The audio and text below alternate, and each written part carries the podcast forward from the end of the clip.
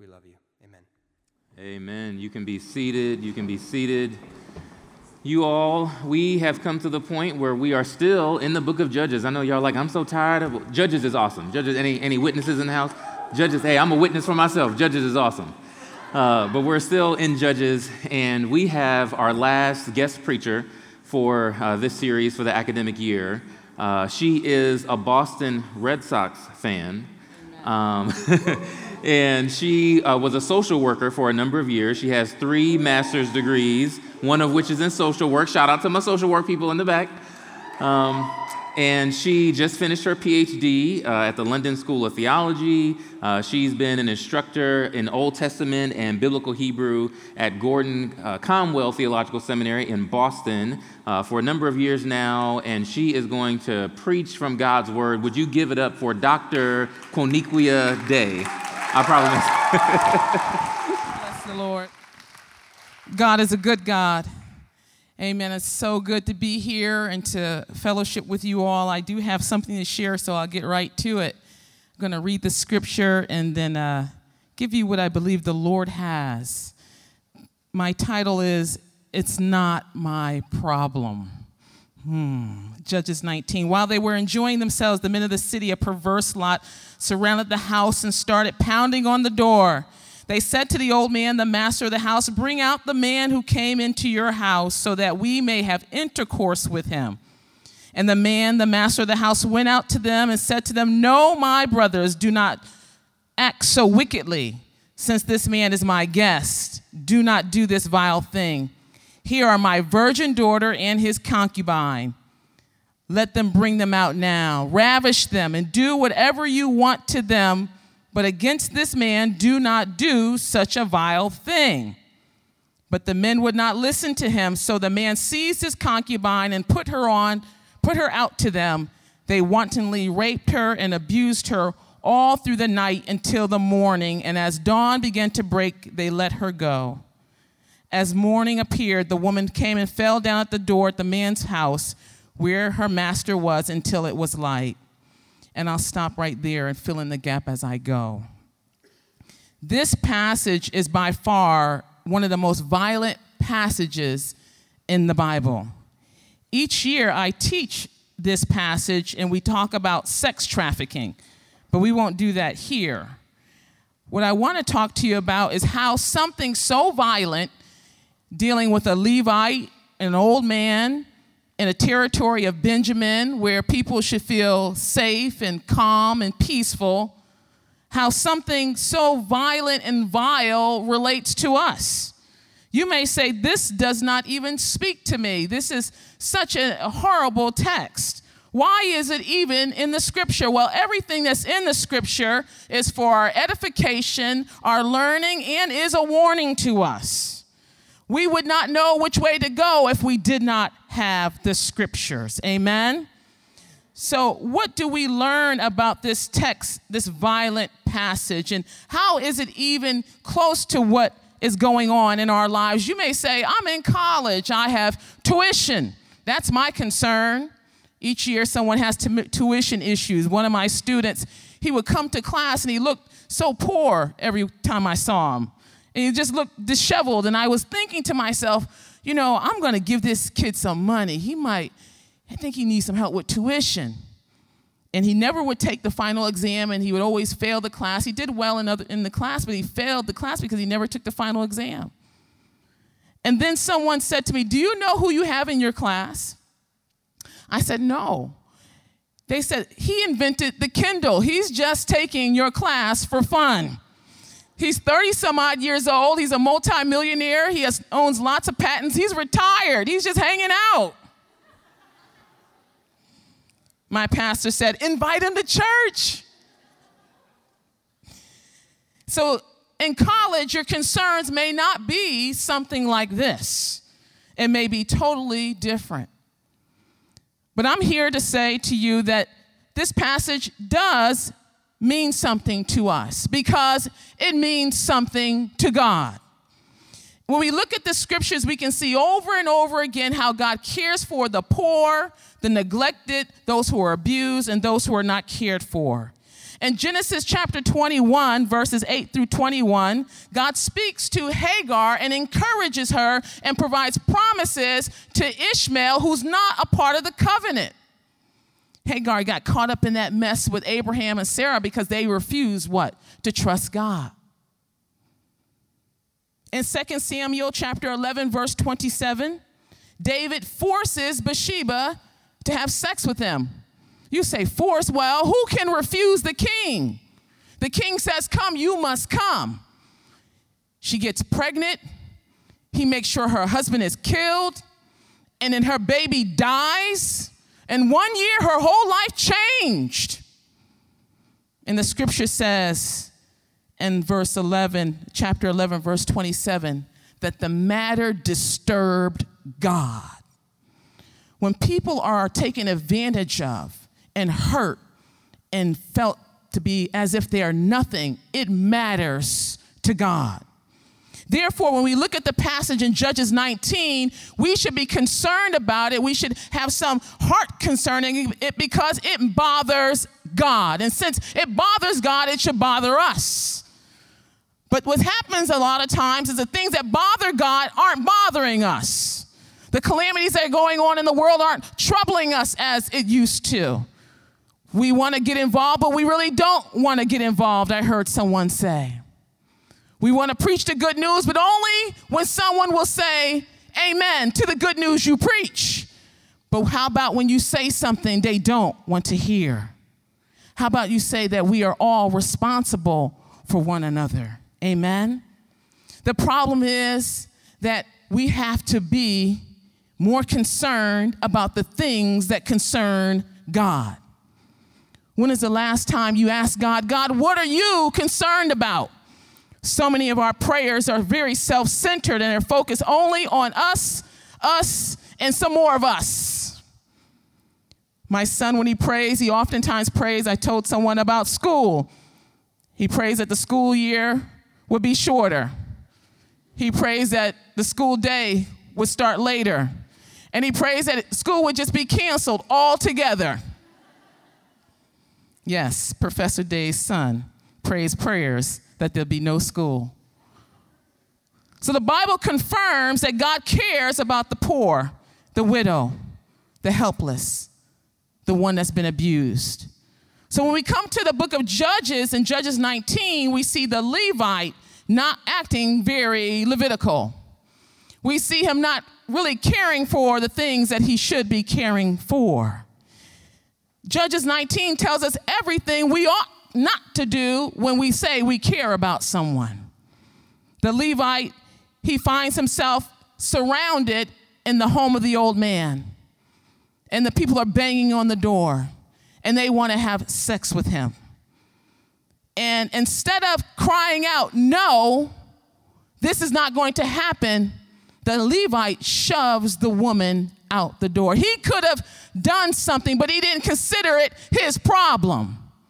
If we look at Samson, even when he was in a situation where his eyes were plucked out and he was being defeated, he prays for the Lord to give him just a little bit more strength that he can fight. Just a little bit more power that he can endure. Lord, help me. The Levite could have cried out, as the people in Judges had cried out many a times and said, send help. I'm crying to you for help, Lord. Help me. But he doesn't cry out to the Lord for help. He doesn't petition the Lord for any rescue. He doesn't say no to the men. Instead, he's concerned about himself and preserving his own life. And that's how we get sometimes. When we see other things going on, sometimes we get concerned about our own life that we don't want to stand in the gap for anybody. But Jesus Christ calls us to stand in the gap. When nobody else is moving, he calls us as Christians to stand in the gap. And I know I'm preaching. And if I was at my school, I would say, get my offering. One day they did. They passed the bucket around. I think they got like $30-something. I had Chinese food. I said, bless the Lord. Amen. He could have asked the Lord for help. He could have asked the Lord for a different outcome. There's never a situation that you're in that's so dire that you cannot cry out to the Lord, help me, Lord. Give me strength, Lord. Get me through this situation. But it's not his problem. He's not concerned about her. The old man, he makes a mistake too. What's his mistake? He decides to compromise. He says, you know what? Don't do this vile thing to the man. Just do the vile thing to the concubine and to my virgin daughter. When I think about it, it just doesn't make a whole lot of sense. It's still a vile thing. Don't rape him, but rape them. So he compromises with evil. And sometimes what happens in our life is that we find ourselves compromising rather than dealing with the problems because we don't want to deal with the headache, so we compromise. We say, well, I'll give in this area. Maybe they won't bother me in that area. But when you live for God, you cannot compromise his word. It has to be for God I live and for God I die. It has to be I am on the Lord's side and I won't be moved. Some of us are in between, compromising with the enemy. The old man tried to compromise with the problem instead of dealing with the problem. Hate is hate.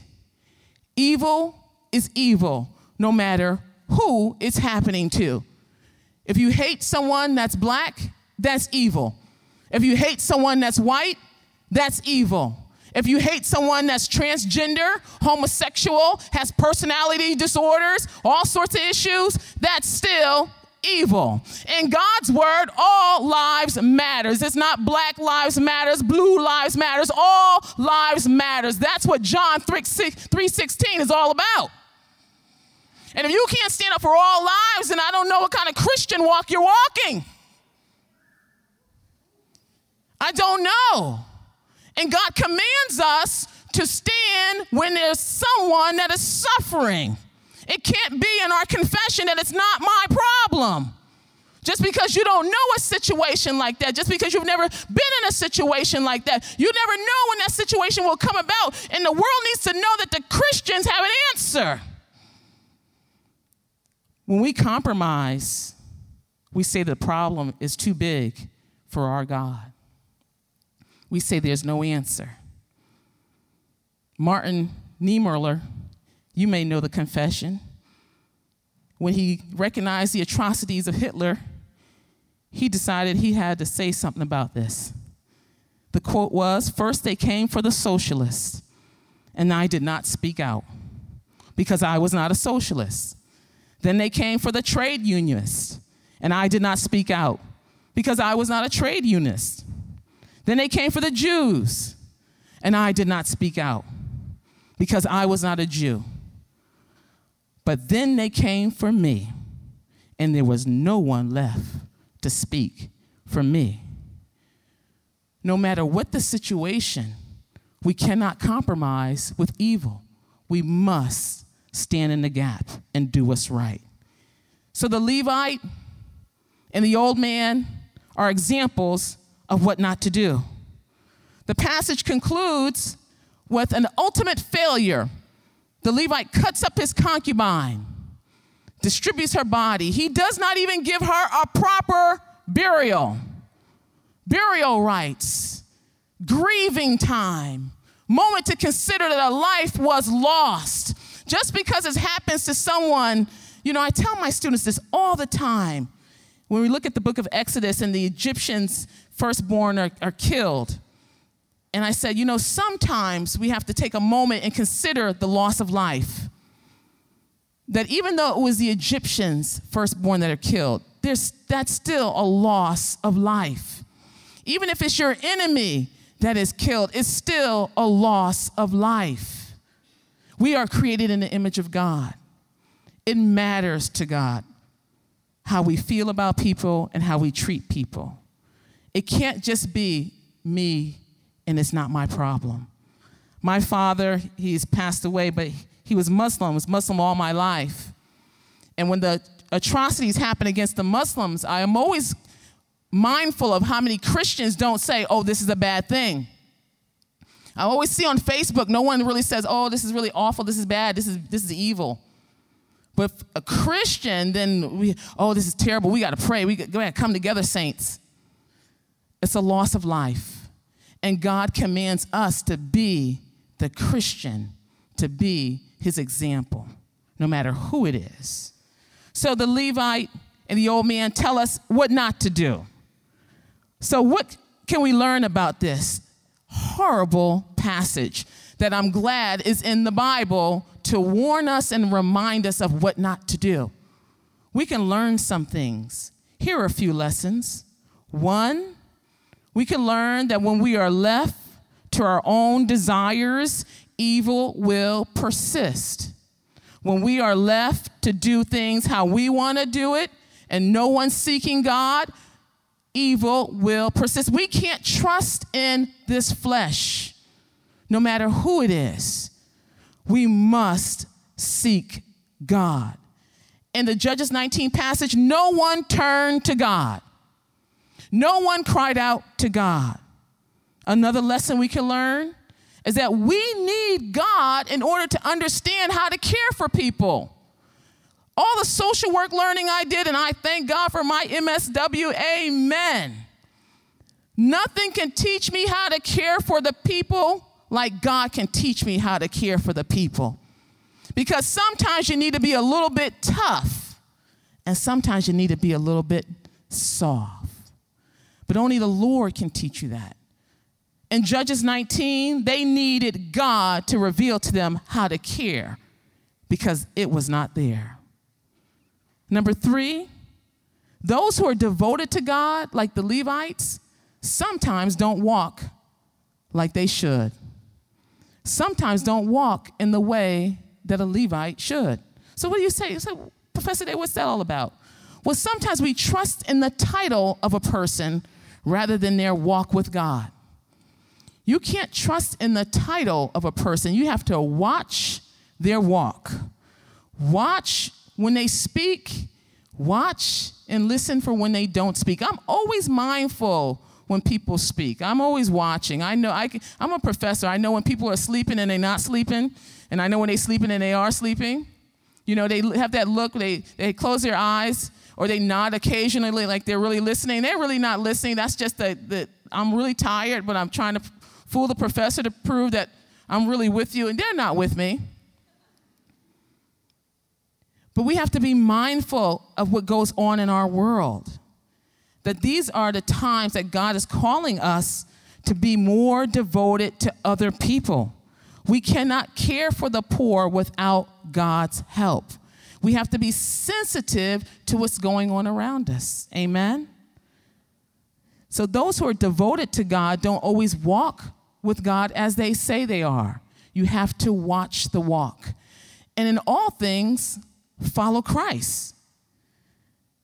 The Levite and the old man, they had a problem, but they didn't want to recognize it as a problem, as their problem. They wanted to push it on someone else. What problems do you have in your life or that you know of that you're trying to push on someone else? What things are you trying to avoid in your life that you need to say, you know what, I need to own this. I need to be my brother's keeper. It's not just about me and my way, but how can I help someone else? And I'm almost done. When Jesus Christ came, he came to be the sacrifice. Jesus Christ is the one that took on all the sins of the world. He took on all our problems. He got in there with us. The Bible tells us that we are to grieve with those who grieve, fellowship with those who fellowship, rejoice with those who rejoice. We have to be concerned about the one that is the metaphorical concubine in our community. Jesus Christ came to set us free, but not just you, but you and your neighbor, the concubine, the poor, the afflicted, the ones who are rejected. You may have said, when you looked at Judges 19, it's not my problem. I can't even relate to this. Again, I would encourage you to look at it a different way. If it concerns God, it concerns you and me. Because the last time I checked, we're Christians and we want to walk in the image of God. God bless you.